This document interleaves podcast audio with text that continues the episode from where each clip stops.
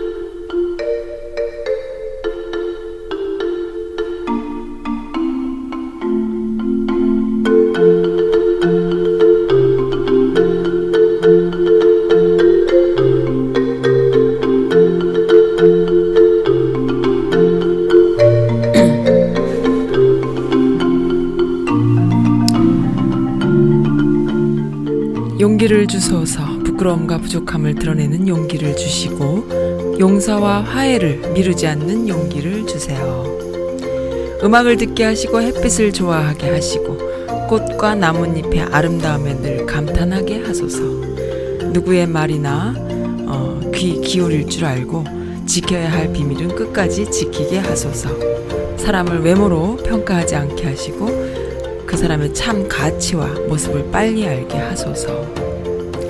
김천수님께서 주신 기도문이에요. 음, 이렇게 매일매일 아름다운 글로 아침을 맞게 해주시는 김천수님 감사드립니다.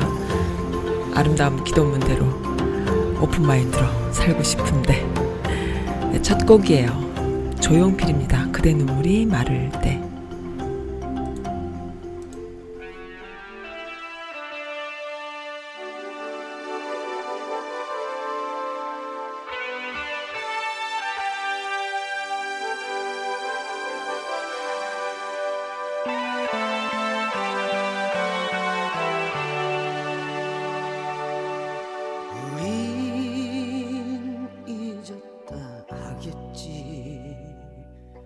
오랜 세월이 흐르면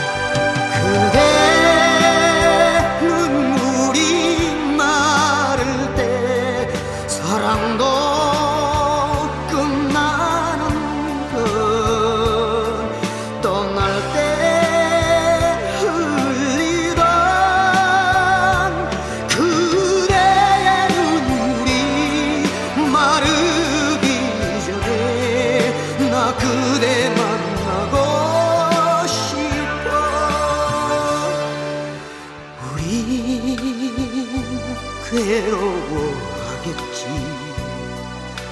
오랜 세월이 흐르면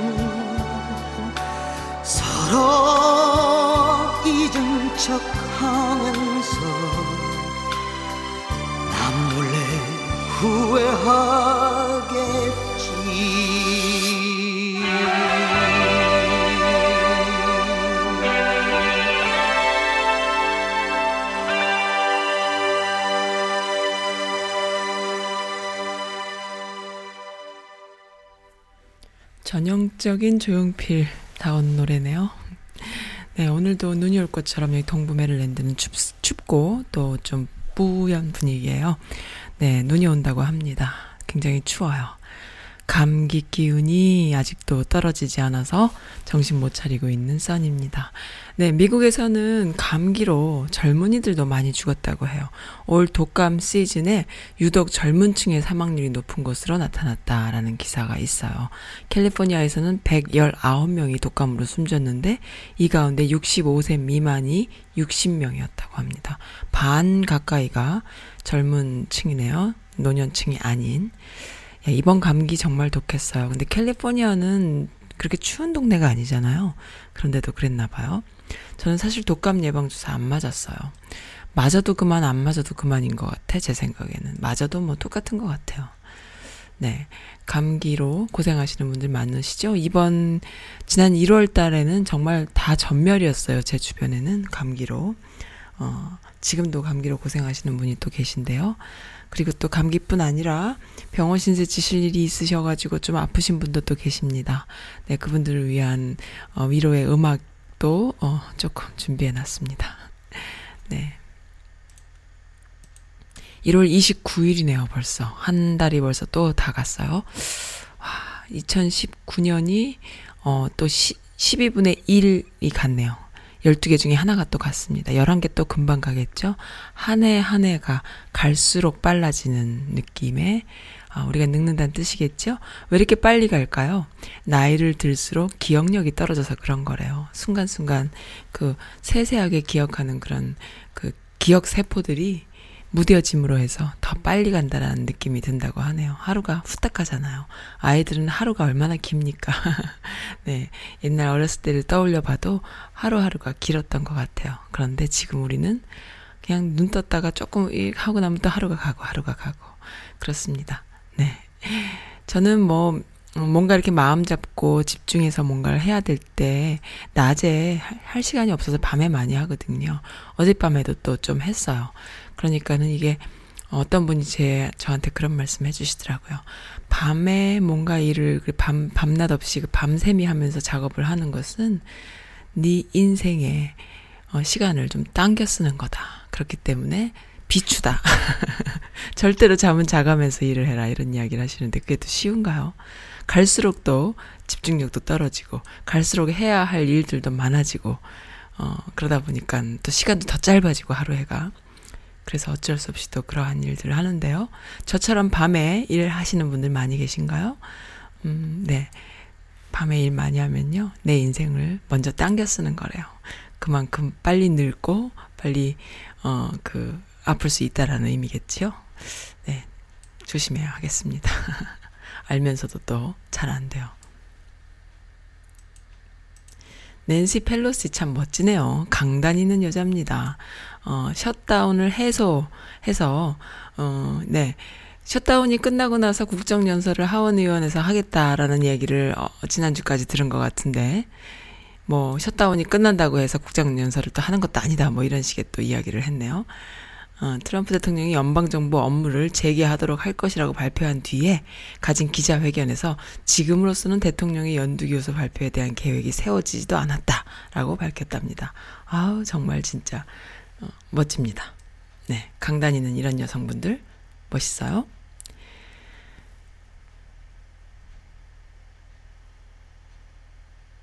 네, 철의 여인이란 말이 대저수상한테 별명이었는데 78세에 낸스 펠로시한테 딱 맞는 말 같아요. 어, 그 78살이나 됐군요. 근데도 이렇게 멋집니까?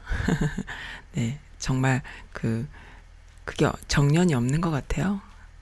멋있습니다. 여장부 중에 여장부입니다. 트럼프 너는 이 여인에게 절대 못 당한다. 라고 댓글이 또 있네요. 아이고, 그렇습니다. 네, 그리고, 어, 폴김의 음악 신청해 주신 분이 있어요. 모든 날, 모든 순간인가요?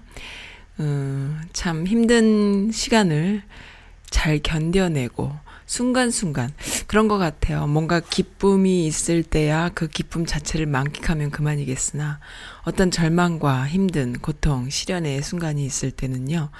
어, 장기적으로 보고 뭐 낙심하거나 낙담하거나 좌절하거나 힘 빠져 할 필요 없이 그 실시간, 그 순간순간을 어떻게 나, 행복하게 나면 될까라는 생각이 올인하는 것도 하나의 지혜로운 방법 같습니다.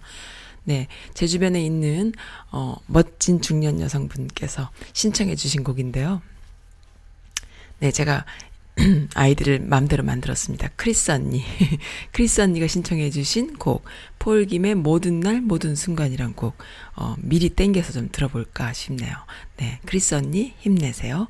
그리고, 어, 순간순간 즐겁게 지내자고요.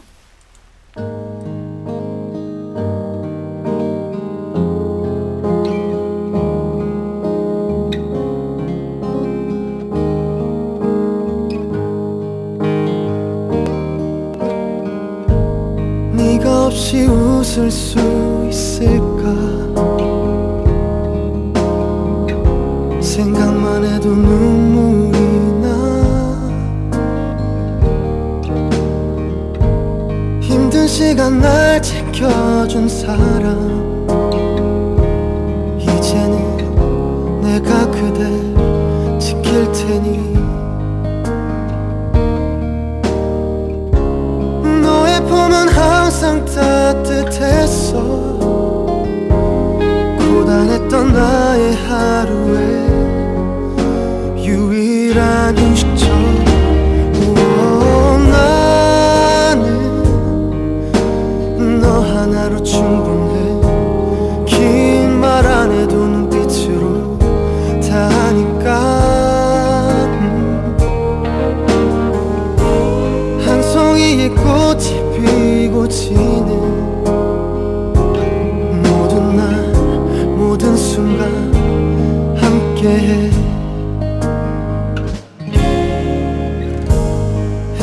햇살처럼 빛나고 있었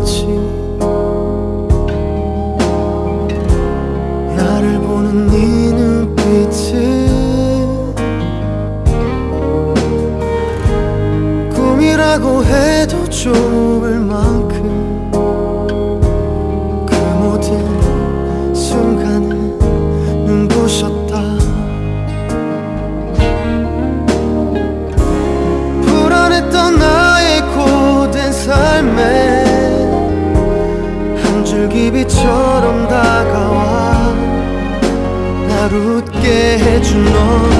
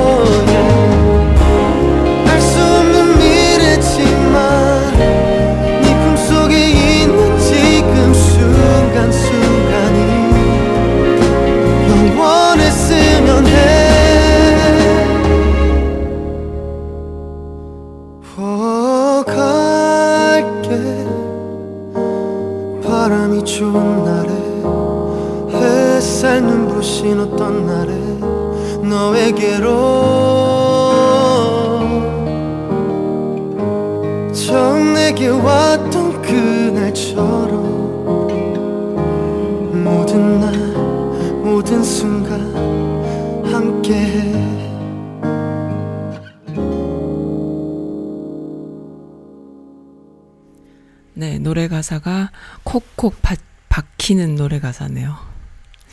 네, 외롭고 힘드신 시간들, 그리고, 어, 사랑하는 사람을 먼저 떠나, 떠나보낸 그 외로움, 아, 다 담겨 있는 그런 느낌이 들어요.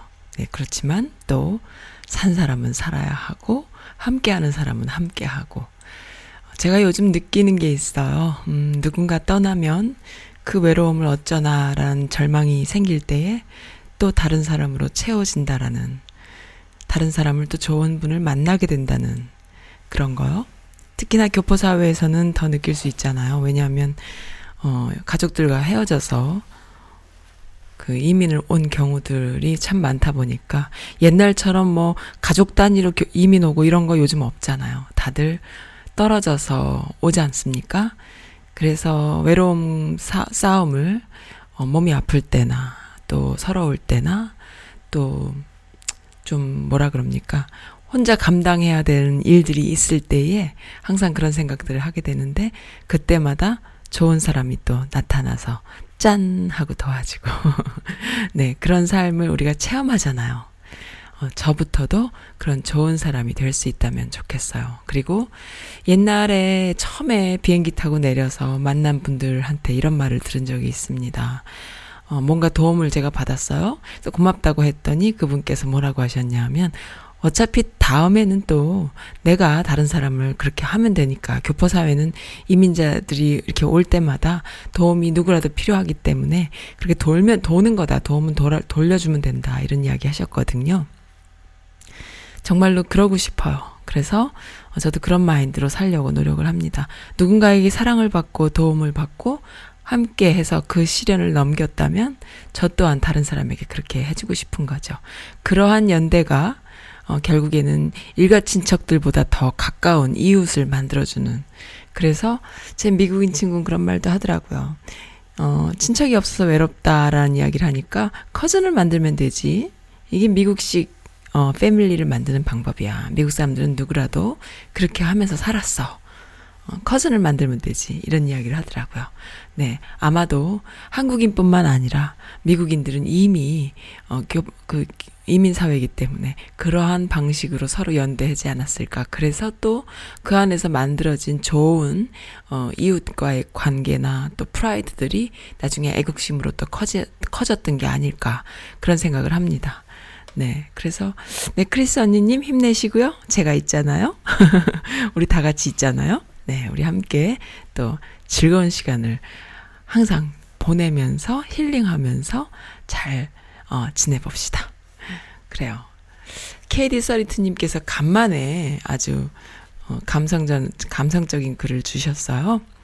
민들레 홀시데어라는 노래, 박미경 노래를 엄마가 좋아하신다고 그 노래도 신청해 주시면서요. 어, 어서 봄이 오면 좋겠다. 다리 아프신 엄마 모시고 공원에 놀러가 살살 걸으며 꽃 구경하고 싶다.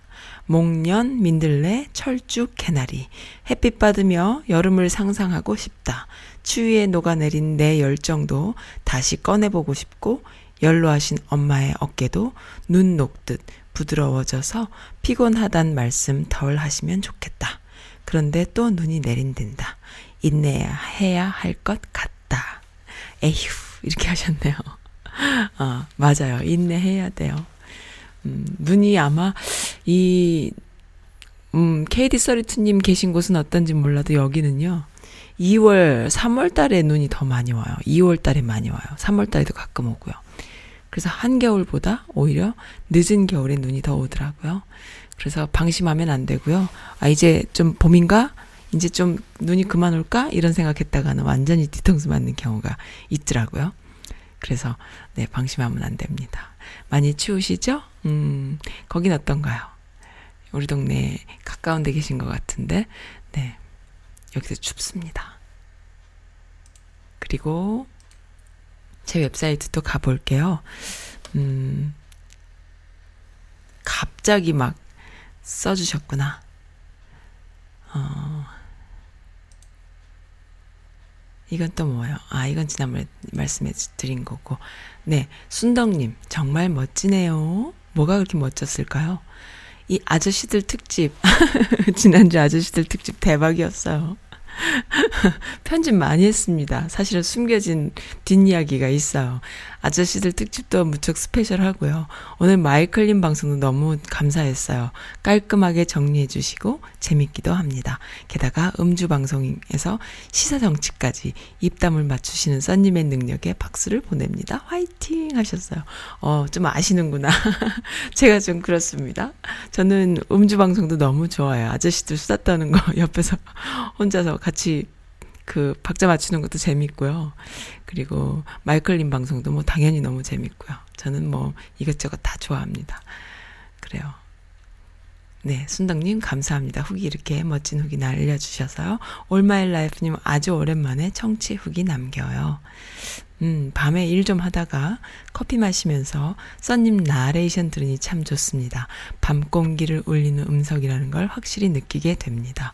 마이클님과 써님의 케미도 좋고요. 나중에 두 분이 시사 개그 같은 거 하셔도 멋질 것 같으세요.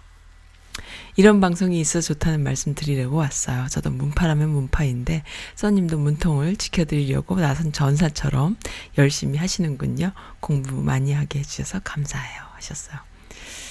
네. 저도 문파입니다. 그 문파라는 게 뭐 이렇게 큰 정치적인 어떤 그런 게 아니잖아요. 우리 알죠? 어떤 건지. 네, 그냥 문통이 예전에 그 노통 참여정부 때처럼 맥없이 그 가짜 뉴스와 어, 조중동에 의해서 또 입진보들에 의해서 정책을 한번 열심히 펴보지도 못하고 국민들한테 오해를 받고 어, 그 실패하는 것을 원치 않는 거예요. 그래서 제대로 된 기사를 펌질하거나 또 가짜 뉴스를 어, 밝혀내서 이렇게 그 어, 아니다라는 근거들을 만든다거나 조중동의 그 잘못된 여론 몰이들을 어, 좀 이렇게 새로운 여론으로 자, 제대로 된 여론으로 뒤집는 그런 활동들을 온라인에서 무척 하는 거죠. 근데 저는 그렇게까지 어, 할 능력은 안 되니까 그냥 엄마 아줌마들이 또 문파들이 하는 이야기들을 방송에서 좀 이렇게 말씀드리고 싶어서 항상 이렇게 일주일에 한 번 정도는 합니다. 네. 그리고 온라인에 있는 미주 여성 커뮤니티의 여성분들은 대부분 다들 어, 같은 마음이라고 저는 생각을 해요. 그래서 네, 저도 이런 방식으로 참여하고 있는 거죠. 네, 지난 주말에 제가 워싱턴의 어느 행사장에 다녀왔거든요. 가서 느꼈어요. 참 선량한 분들께서 가짜 뉴스에 엄청 엄청 세뇌당하고 있구나라는 거요.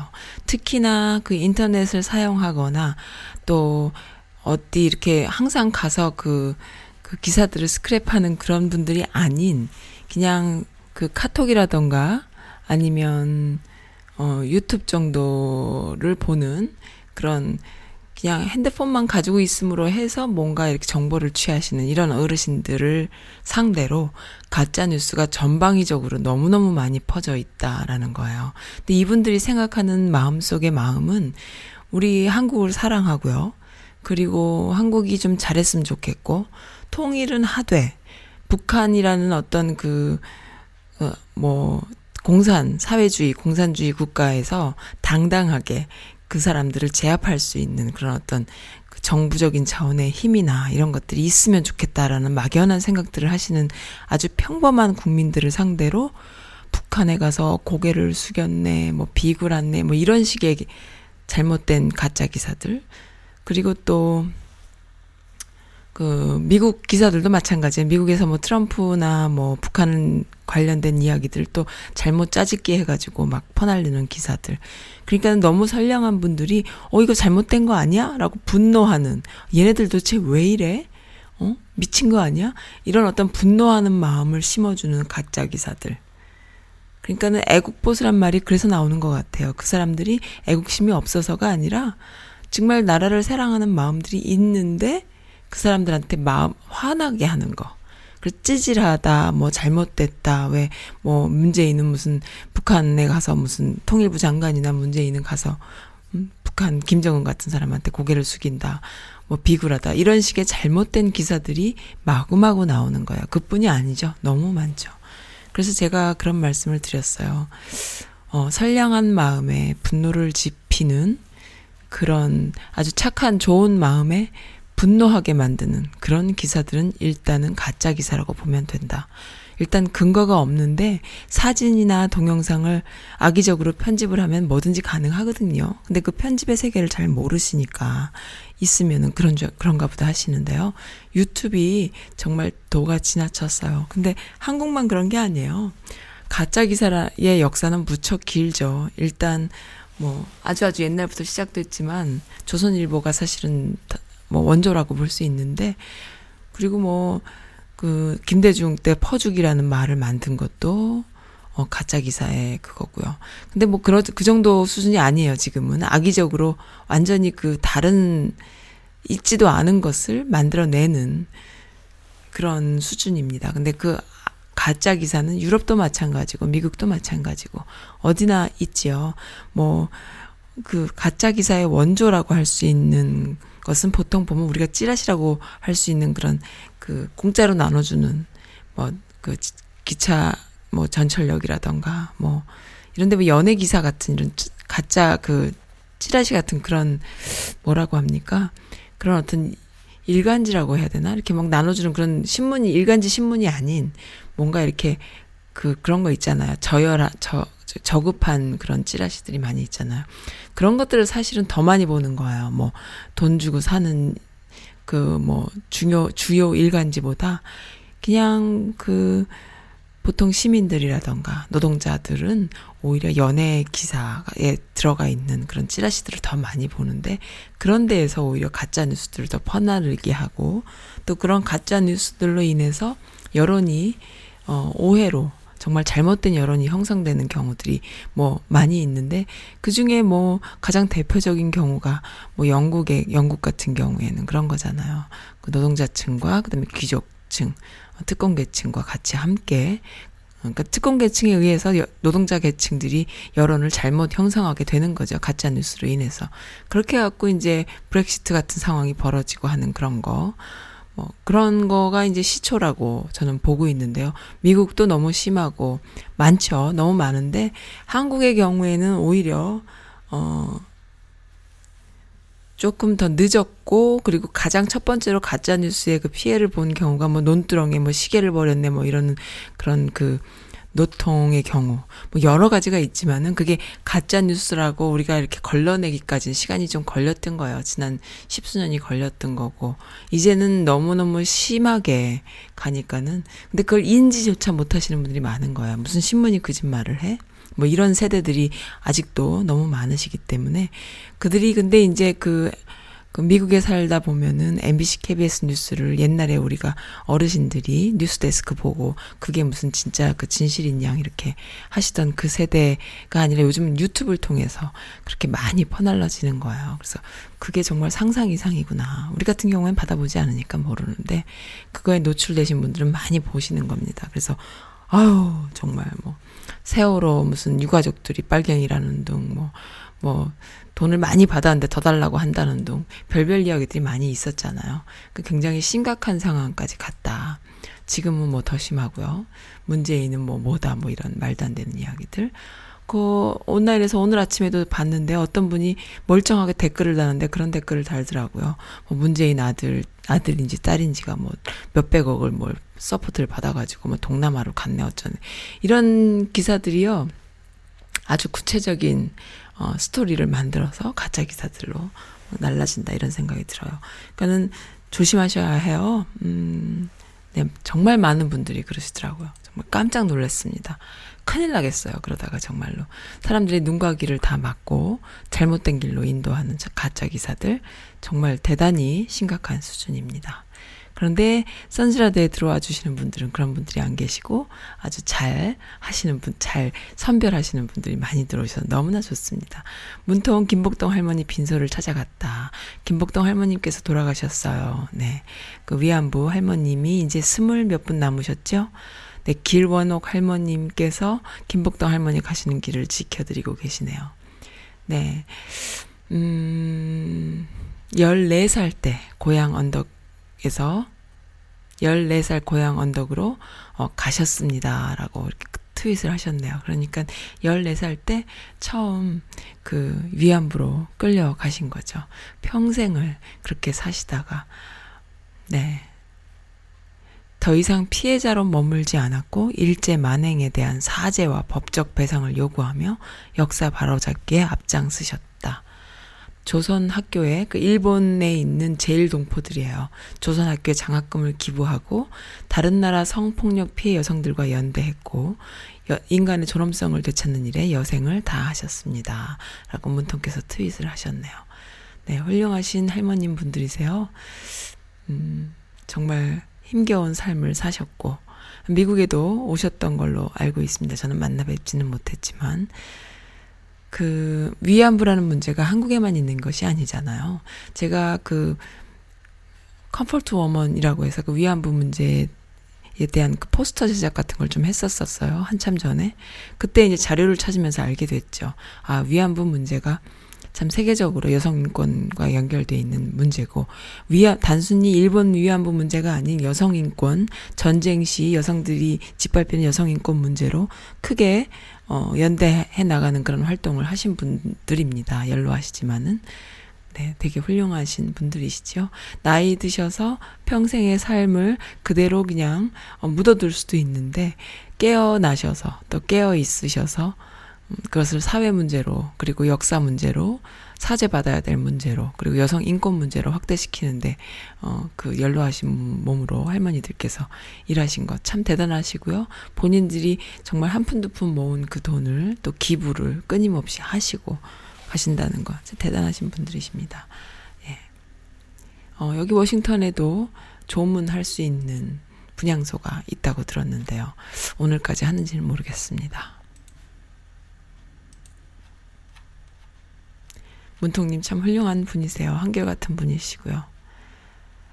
자, 또 재밌는 이야기가 올라왔네요. 크레이지마미님께서 올려주신 어, 영상인데요.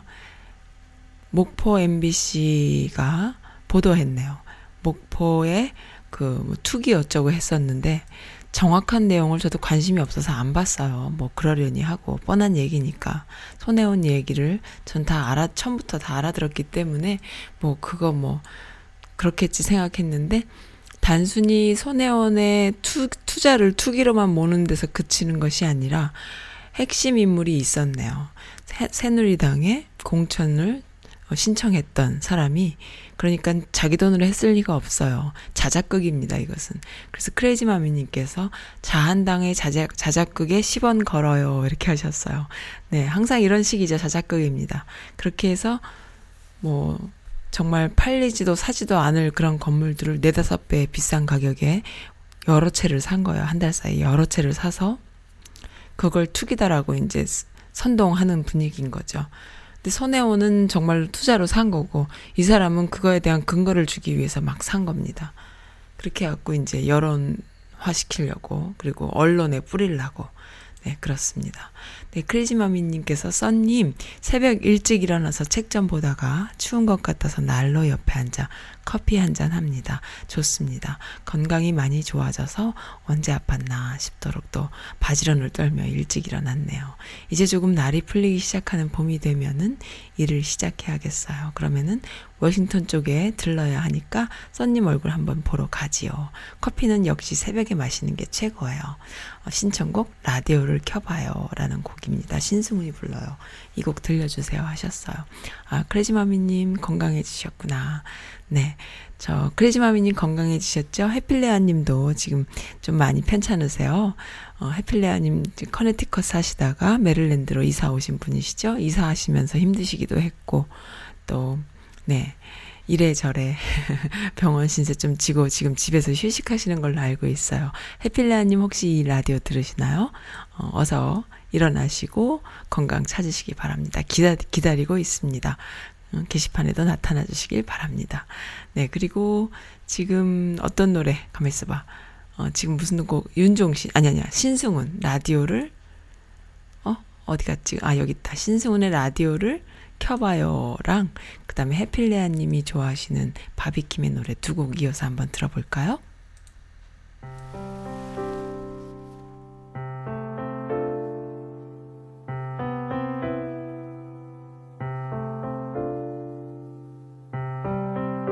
그렇게 슬픈 표정 지을 때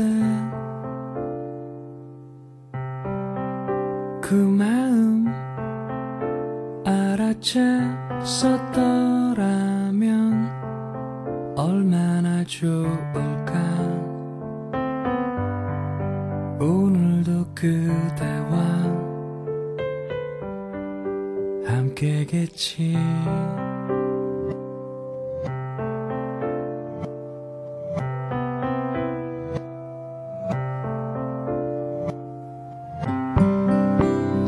전에 앞면과 뒷면 처럼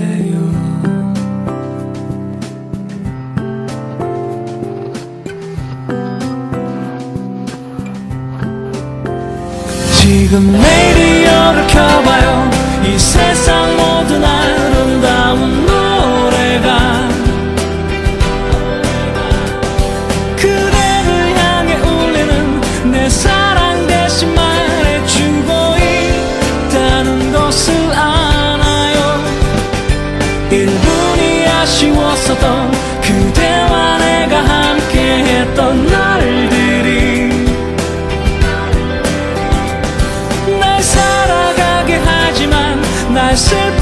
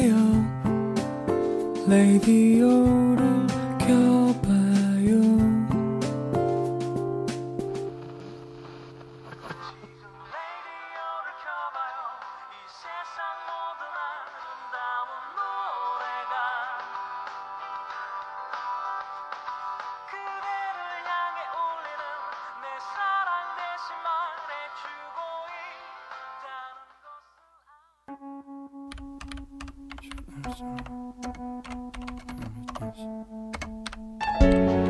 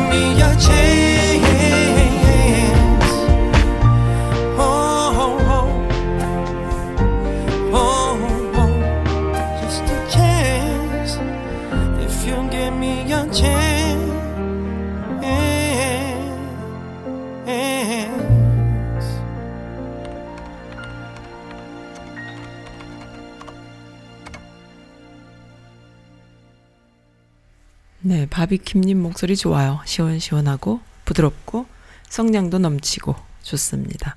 해필레아님, 바비킴 노래 좋아하시는 해필레아님, 네, 이 방송 듣고 계실까요? 어서 어서 일어나시기 바랍니다. 힘내세요. 빠샤. 네. 본방사수 기다려요. 지금 듣고 계세요? 올마일라이프님? 써님 주말 잘 보내셨나요? 듣자 하니 많이 아프셨다고 하던데, 아프셨다고 하던데 이제 괜찮으세요? 저는 며칠 전에 써님을 멀리서 배웠어요. 인사는 못 드렸어요. 멀리서도 눈에 확 띄는 어, 미모세요. 좀 뛰긴 뛰죠. 덩치가 커가지고 다음에 또 만나게 되면 그때는 인사하러 달려가지요. 윤종신 너에게 달려간다 들려주세요 하셨는데 올마일 라이프님이 저희 동네 사시나요? 아니면 제가 그쪽 동네에 갔을 때 배웠을까요? 제가 잠시 out of state를 한 적이 있긴 한데 어, 그때 거기서 배웠을까요? 정말 많은 분들이 계셔서 사람 만나는 것 자체를 너무 좋아해요. 저와 함께 동행했던 지인분이 저보고 그래요. 아, 너는 사람 만나는 걸 무조건 좋아하는 것 같아. 뭐, 미운 사람이든 안 미운 사람이든 좋아하는 사람, 싫어하는 사람 상관없이 사람을 좋아하는 것 같아. 저한테 그래요. 돌이켜보니 그런 것 같아요.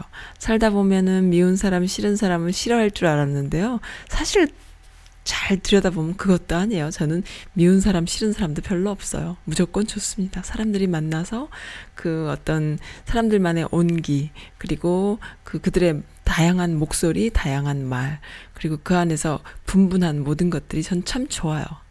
그래서 그걸 듣는 거가 너무 좋아요. 그래서 어떤 사람은 오른쪽으로 가자고 하는데 그냥 따라가면 될 것을 어, 또 굳이 왼쪽으로 가자고 하는 사람들이 있잖아요. 저는 그런 사람 보면은 와, 멋있다. 오른쪽으로 다들 가는데 왼쪽이 더 좋다고 얘기하는 그 사람도 멋있고 또 오른쪽으로 가자고 하는 사람도 멋있고 저는 그냥 어 아무 때나 가면 좋은데 뭐 이런 사람이에요. 그래서 그만큼 사람들이 말과 말과 하는 모든 것들이 참 좋습니다. 네, 너무 좋아해요.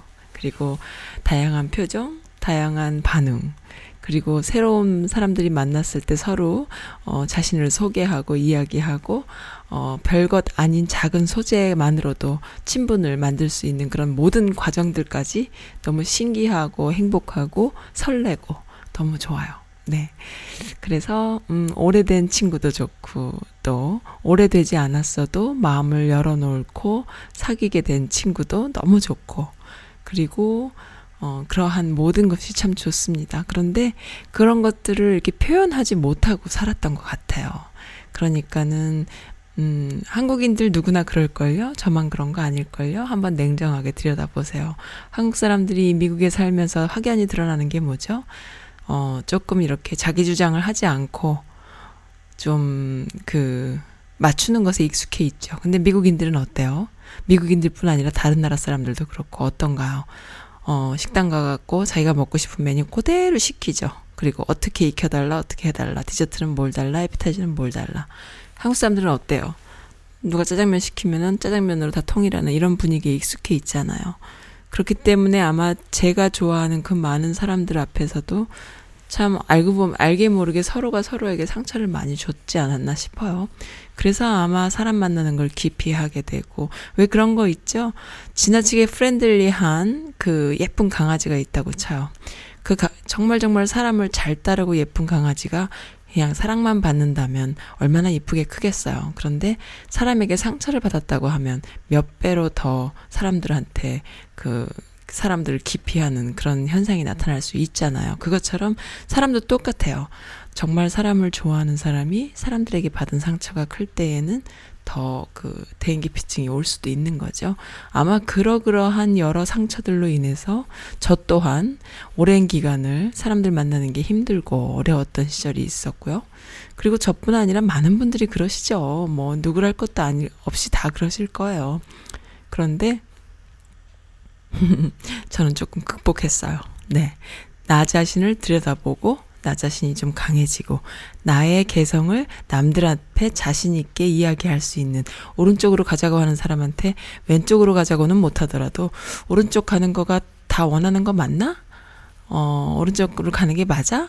이렇게 한 번 정도 물어볼 수 있을 정도의 자존감은 저에게 있다 이런 생각이 들어요. 그러니까는 조금 변한 거죠. 저는 그냥 그런 거 없었거든요. 사람들한테 맞추는 게 오히려 편하고 행복하고 그랬던 사람인데 그것도 그렇게 좋은 것 같진 않아요. 저 같으신 분들 많을 거예요. 특히 한국 분들은 뭐 많죠. 많습니다. 거기서 꼭 짬뽕을 해야 돼? 거기서 꼭 탕수육 시켜야 돼? 뭐 이런 어 그 분위기에서 오랫동안 살았기 때문에 하지만 나는 짜장면은 못 먹는데 아니면 싫어하는데 아니면 지금은 소화가 잘 안 될 것 같은데 나는 어 뭐 짬뽕하고 탕수육 아니더라도 뭐 우동이라도 먹어볼래 뭐 이런 어떤 자신만의 그, 그 개성을 가져보는 것도 참 좋을 것 같은데 미국에서도 그게 잘 안 됐죠. 하지만 이제는 저는 어 좀 달라졌어요. 그래서 함께 했던 그 지인분이 저에게 어, 많이 달라졌다. 많이 그거 하다. 그리고 많은 사람들을 만나고 좋아하고 그 상황 자체를 즐기고 행복해 하는 것이 너무 좋은 건데 그러지 못했다, 못하고 살았다는 거. 뭐 누구랄 것도 없어요. 제 생각에는 많은 분들이 그랬을 거라 생각하고 그리고 또 그러지 않았다 싶은 분들은 어 진짜 그 강한 분들이죠. 정말 스트롱한 분들이죠. 네. 제가 또 최근에 또 그렇게 스트롱한 멘탈의 아주 스트롱한 여성을 만났답니다. 행복해요. 네. 어느 분이실지 또 조만간 제가 또 방송을 통해서 소개해 드릴게요. 이 메릴랜드에는 훌륭한 분들이 정말 많고요. 음, 연세 드신 연배 있는 분들만 훌륭한 게 아니고 젊은 차세대들 중에도 아, 멋진 분들 많습니다. 네. 그래서 선지라디오는 그런 분들을 어, 소개 하는, 그래서 함께 듣는 그런 시간을 만들기를 원합니다. 너무 좋았어요. 네, Life님 누구실까요? 음, 다음에는 제가 Life예요 하고 좀 말씀해 주시면 참 좋겠어요. 음, 네. 그렇습니다. 감사드립니다. 윤정신 나에게 간다 들려드릴게요. 그리고 아까 케이디 서리트님께서 신청해 주셨던 민들레 홀시대요. 박미경 노래요. 엄마가 좋아하신다고 했던 곡 그렇게 두 곡도 이어서 듣겠습니다.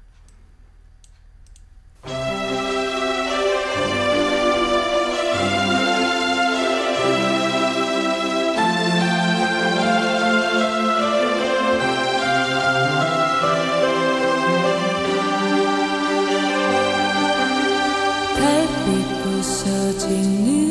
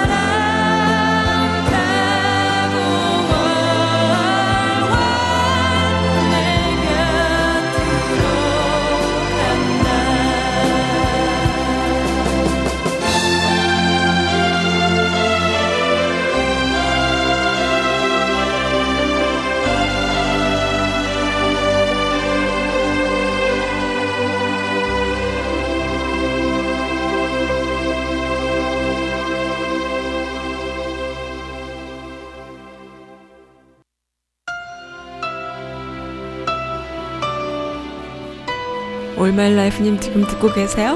네, 당신에게 갑니다. 윤종신이에요. 너에게 간다.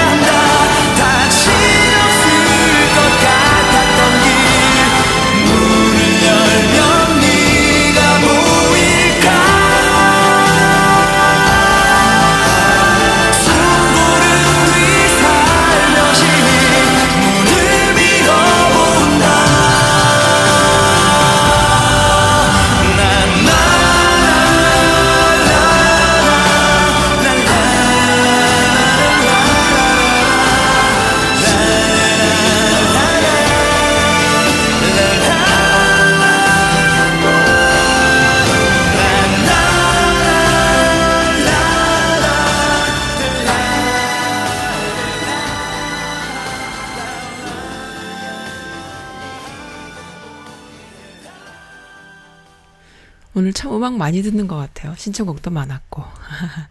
네, 음악 많이 듣습니다.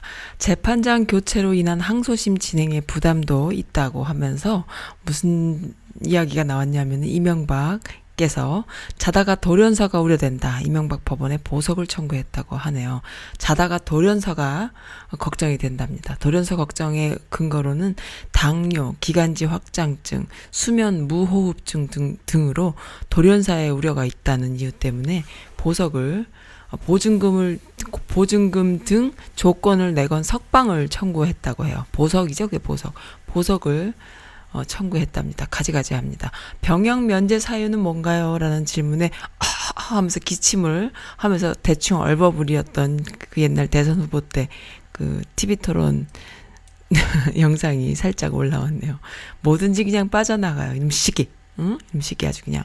돌연사 안 되지. 끝까지 찬 방에서 싸워야지. 쥐새끼 잔머리 아주 지랄하십니다. 아, 네 팔자가 그러기엔 좀 세지 않니? 자다가 돌연사 그거 아무나 하는 거 아닌데 자기가 무슨 덕을 쌓았다고 자다가 돌연사입니까? 어, 그리고 또한 뭐라 그랬냐 하면은 천국 가는데 무슨 걱정이세요? 여기저기 꿍쳐놓은 돈이 많아서 돈 걱정하는가 보네요. 가족들도 다 못 찾을까 봐요. 욕이 막 나옵니다. 아주 꼴값을 합니다. 등등등. 아, 참. 그 무호흡증은 깜빵에서만 돌연사가 아니라 네 뜻인 방에서도 돌연사는 할수 있는 거야. 뭐 약쳐 드세요. 그냥 약쳐 드시고 찬 바닥에서 잘 주무시기 바랍니다. 돌연사는 수면 무호흡증이나 기관지 확장증 등의 무호흡증은 잠자는 따뜻한 침대방에 침대 자기 방에서도 돌연사 할 수 있는 거예요. 어, 그 거기서만 하는 게 아니고요. 알겠죠? 그러니까는 병역도 면제받았는데 깜빵에서 따뜻한 콩밥 먹으면서 네, 즐겁게 하루하루를 잘 지내시기 바랍니다. 아휴, 정말 진짜. 이명박님, 음, 잔머리, 쥐새끼 잔머리 아주 좋습니다. 아직 죽을 때가 안 된 것 같아요. 막 잔머리 굴리는 거 보니까. 유아인이라는 영, 어, 탤런트가 있잖아. 영화 배우도 하고 탤런트도 하는 이 친구 참 대박이에요. 그 SBS의 앵커로 있는 김성준이라는 사람이, 어, 글을 썼는데, 그냥 아무 생각 없이 쓴 글에 보통 사람들은 그냥 묵묵부답할 수 있을 만한 글이지만 유아인은 거기다가 자기 할 말을 했네요. 그러니까 이런 식의 그런 어 적극적인 사고가 없이 짓거리는 말들에 화가 난 것 같아요. 김성준 앵커는 9시 뉴스 하는 사람 아닌가 싶은데요. 이번 연기대상 시상식에서 2년 전 유아인의 느끼하면서도 소름 돋는 수상 소감이 없어서 어, 왜 수많은 훌륭한 연기자들이 연말 시상식 무대에 올라서면 연기를 잘 못하는 걸까? 라는 그런 글을 올렸어요. 그랬더니 유아인이 열받은 거죠. 아, 수많은 훌륭한 연기자들이 연말 시상식 무대에만 올려서면 연기를 못하는 걸까? 라고 김성준 앵커님께서 쓰신 트윗을 봤어요. 저는 유아인입니다. 수상 소감을 훌륭하게 연기하는 연, 연기하는 연기자가 아니어서 답변 드릴 자격이 부족할지는 또 모르겠으나 SBS 시상식 방송의 수상자 역할을 해본 사람으로서 몇, 몇 말씀 드릴게요. 어, 시상식 방송은 큐시트와 대본을 가지고 진행이 되지만 수상 소감은 연극이 아닙니다. 시청자와 창작자가 사람 대 사람으로 만나는 소중한 시간이에요. 극이라면 즉흥 극이겠죠? 우리도 도대체 그 일들을 어떻게 바라보고 참여해야 할까요? 하면서, 음, 당신의 소명을 스스로 잘 성찰해 보시기 바랍니다. SBS 보도국장, SBS 보도국 앵커, SBS 청와대 출입 기자인 당신은 연기자인지, 직업인인지, 앵무새인지, 사람인지, 그 직업이 어떠한 직업인지, 이 시대는 어떠한 시대인지, 어, SBS를 까는 얘기네요. 그죠? 성공하는 기술이 아닌 성장을 통한 성공을 기대하겠습니다. 하면서, 어, 네. 연극 무대에 올라간 배우의 잘하는 연기를 보고 싶으시면 시상식 말고 공연장을 찾으시기 추천합니다. SBS 뉴, 뉴스 신청도 나쁘지는 않겠습니다. 이렇게 했네요. 아우, 너무 말도 참 잘합니다. 네. 이러한 언어 실력을 갖고 있는 이화인, 아, 멋집니다. 헐리우드에 나가도 빠지지 않을 멋진 배우네요. 연기도 너무 잘하고, 자기 할 말도 너무 잘하고, 실력으로 당당한 유아인. 네, 유아인이 나이 들어가는 것을 지켜보는 것은 참 흥미롭습니다. 라는 얼마 전에 어떤 여성분의 아줌마의 그 댓글도 참 멋있었는데, 저도 또한 그렇습니다. 음, 그리고 또, 가만있어 봐. 요거랑 또 비슷한 글이 또 하나 있었는데, 어디 갔지? 못 찾겠네요. 읽어드릴 게 하나 있었는데, 네, 아, 여기 있나 보다. 단순하게 살기라는 글이에요. 조금 길어서 살짝 생략하고 맨 마지막만 읽어드릴게요. 바르게 생각하고 단순하게 말하고 솔직하게 말해야 한다. 솔직하고 단순한 말에 정성을 담아 전할 때에 상대의 마음을 움직일 수 있다. 그리고 말로 인하여 일어나는 혼란이 사라진다. 건강한 사회는 서로 간의 신뢰를 바탕으로 이루어진다. 그리고 신뢰는 각자의 성실함에 자라, 성실함에서 자란다. 그리고 그 성실은 말에서 배어난다. 단순한 말로 단순하게 살기를 시작하자라는 글인 데요. 어, 그 언어에 대한 거를 깊이 좀 고민하는 논리학을 공부하셨다는 분이 쓴 글이에요. 그러니까는 음 사실 저는 참 불만스러운 게 있었어요. 물론 저도 그러한 그 언어 습관을 가지고 있 가지고 있지 않다라고 말할 수 없죠. 가지고 있다 있는 사람 중에 하나겠지만은 한국말들이요 동사가 뒤에 와서 그런가요? 아니면 존댓말과 또 그 반말 그리고 또 그 옛 고어나 현대어 등이 뒤죽박죽 섞여 있어서 그런지 애매모호하게 하는 말들이 참 난무한다고 생각해요. 근데 요즘 제가 좀 기분이 좋은 것은 일단 청와대 트윗만 봐도요, 애매모호한 말이 없어요. 아주 간단 명료한 말들이 있습니다. 그리고 진심 어린 심플한 문장들이 있어요. 우리가 미국에서 영어를 공부하다 보면은 학교에 가서 이렇게 다, 문장 하나, 우리 아이들이 뭐 초등학교 1학년만 들어가도요. 문장 하나를 쓸 때 마침표가 명확하게 찍히는지, 대문자, 소문자를 잘 쓰는지, 문법을 가, 배우잖아요. 그리고 가장 심플한 단어, 어, 다, 가장 심플한 문장에서부터 다른 문장들이 이렇게 이어져 나오죠. 근데 한국 사람들은요, 제 생각입니다, 이것은. 어, 자칭 지식인들이에요. 자칭 지식인들. 아무도 본인이 지식인이 아니라고 말할 수 없는 그러한 지식인들, 자뻑들. 알고 보면은 미국 유학 와가지고 교수님들한테 어, 친구들하고 노트 좀 베껴 들고 가가지고 그 노트 그대로 가서 학교에서 강의하면서 자기 것은 아무것도 없이 남의 것 베끼는 주제들이 아주 그냥 어깨에 힘주고 어 목에 폴라티 입고 콤비 자켓 입고 무슨 석 석학인 양 까불까불하는 이런 사람들이 자칭 지식인들이 하는 말들은 어떤 언어냐 하면은 지지부진하고 어 좀 이렇게 화려한 그리고 무슨 말인지 잘 모르는 언어들이 많은 것 같아요. 그 토론에 나와서 하는 얘기들 딱 들어보면 알잖아요. 자기도 자기가 무슨 말을 하는지 몰라.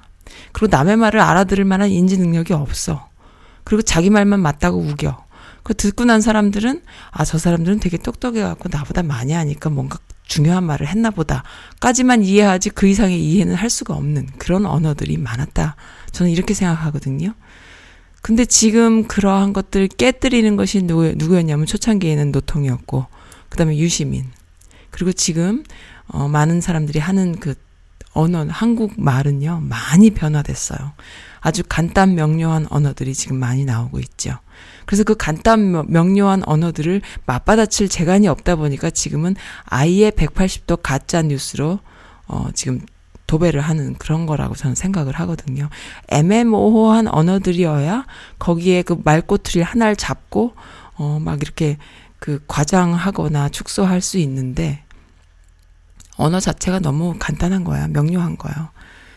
그러니까는 그거를 뭐 어떻게 정책 하나도 뭐 국민들과 정부는 서로 이해하는데 중간에서 그거를 깽판을 쳐야 되니까는 막 애매모호한 언어로는 도저히 감당이 안 되니까 가짜 뉴스로 지금 그렇게 하는 거다 이런 생각. 그러니까 그 언어라는 게 그렇게 중요한 거죠. 사회를 이루는 말이라는 게 그렇게 중요한 거예요. 그래서 참 심플한 언어들이 지금 조금씩 자리 잡아 가고 있다. 저는 이렇게 생각을 합니다. 그래서 어 그거에 대한 그 애매모호한 언어들 있잖아요. 뭐 박근혜가 예를 들어서 뭐 어, 이 말도 아니고 저 말도 아닌 이상한 말을 계속 떠들잖아요. 그런 말들이어야 그 말을 저걸 뭐라고 알아들어요. 알아듣는 사람이 신기하고 아무도 못 알아듣고 이런 상황이 돼야 거기서 뭔가 미화도 시키고 그 다음에 좀 어, 과장도 시키고 멋있다란 말도 할 수 있고 멋이 없다는 말도 할 수 있고 뭔가 이렇게 부가가 나오는데 말 자체가 너무 단순한 거예요. 오늘 이거 하기로 했다 그러면 하는 거고 조국 나와라 조국석 정말 나가버리고 이런 상황들이 명료한 상황들이 계속 이어지다 보니까는 그거를 어떻게 대응할 방법이 없으니까 아예 가짜 뉴스로 도배한다. 저는 그렇게 생각을 하는 거죠. 네. 아주 그 과도기적인 과정이다 생각합니다. 한국 사회의 한국의 언어가 어, 지식인들로 인해서 그리고 사회 리더들로 인해서 무슨 말인지 못 알아듣는 말들이 너무 팽배했다. 저는 그렇게 생각해요. 뭐 예를 들어서 말도 안 되는 판사들의 판결 같은 거 보면은 그런 거 있잖아요. 음주해가지고 사람을 치고 뭐 뺑소니 했는데 뭐 음주했기 때문에 그 뭐 시, 심신상 심신미약으로 풀어준다 뭐 이런 거 무죄를 준다 내지는 뭐 약하게 벌을 준다 이게 말이 됩니까? 그러니까 그러한 애매모호한 사회 속에 우리가 살았던 거예요. 코에 걸면 코걸이, 귀에 걸면 귀걸이. 그런데 이제 그러지 않게 가는 거죠. 그러다 보니까는 그 안에서 몸부림치는 그런 애매모호한 과정 안에서 애매모호하게 자신의 실리를 취하던 기득권 세력들이 미쳐 날뛴다. 저는 이렇게 보고 있습니다. 재밌어요. 그래서 이렇게 애매모호하게 자칭 지식인층에 속하는 SBS 앵커의 무슨 아주 우아한 뭐 수상소감 어쩌고 하는 우아한 말 한마디에 발끈하는 어, 배우, 젊은 배우가 아주 구체적으로 비꼬았죠. 비판하고 아주 우아하게 비판했을 때 아주 꼬리를 싹 내리고 아 미안하다라고 이야기하는 이런 과정도 또한 이런 단순한 언어 체계 속으로 우리가 가는 과정이 아닐까. 지나치게 화려하고 말도 안 되는 언어 속에서 우리는 살고 있었다. 저는 그렇게 생각합니다. 네. 저같이 이렇게 불, 그 언어 속에서 오는 불쾌감이 높았던 분 안 계세요? 저는 그게 굉장히 좀 심각한 수준이어서 많이 많이 참 좀 문제가 있다 생각했거든요. 네, 그렇습니다. 또 귀여운 식구들 자랑해 주시는 글도 올라왔는데요. 네, 너무 뚱뚱해서 덩치도 크고 뚱뚱했는데 살을 많이 빼서 145파운드까지 빼고 나니까 가족들이 전부 다 연약한 엄마, 연약한 아내 취급하면서 막 도와주고 막 어깨 주물러 주고 난리 났다고 어, 이런 예쁜 글도 올라왔습니다. 다 읽어 드리니까 너무 길어요. 그렇습니다. 그리고 이것도 이런 거 보면 또 아줌마들 열받죠.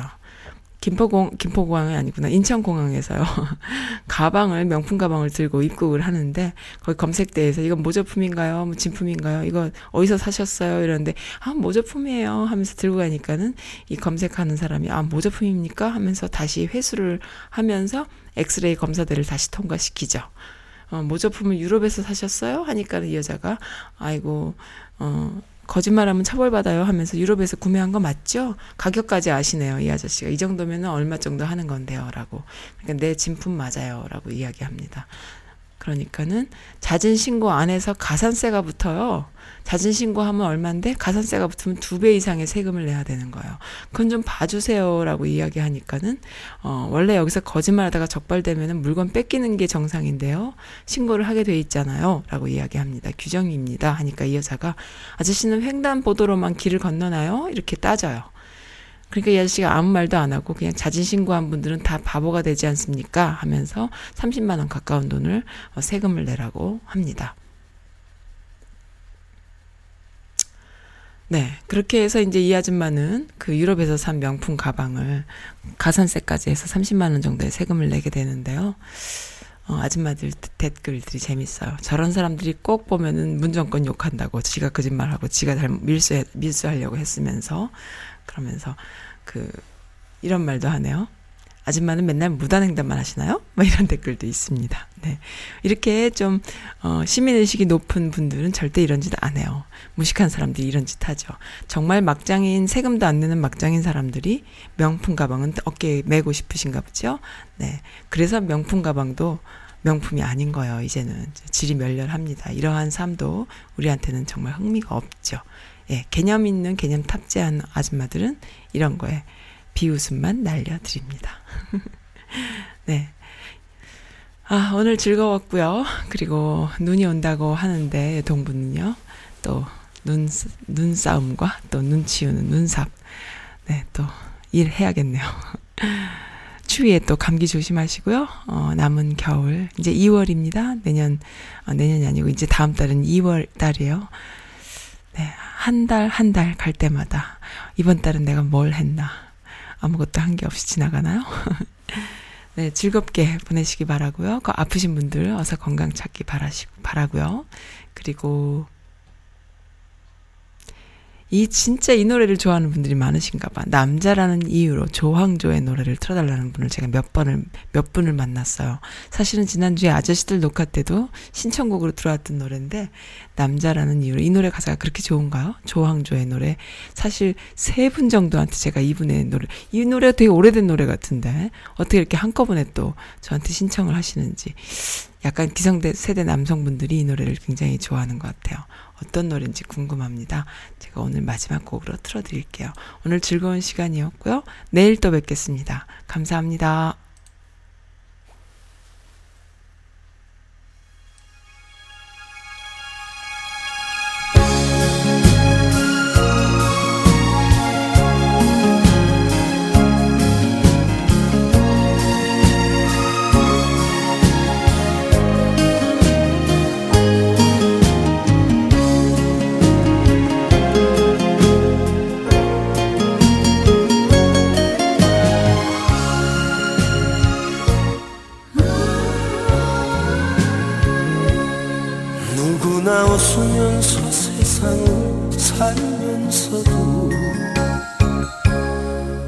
못할 사연 숨기고 살아도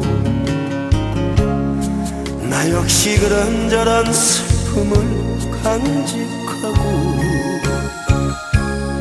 당신 앞에 멍하니 서 있네. 언제 한번 가슴을 열고 소리내요 소리내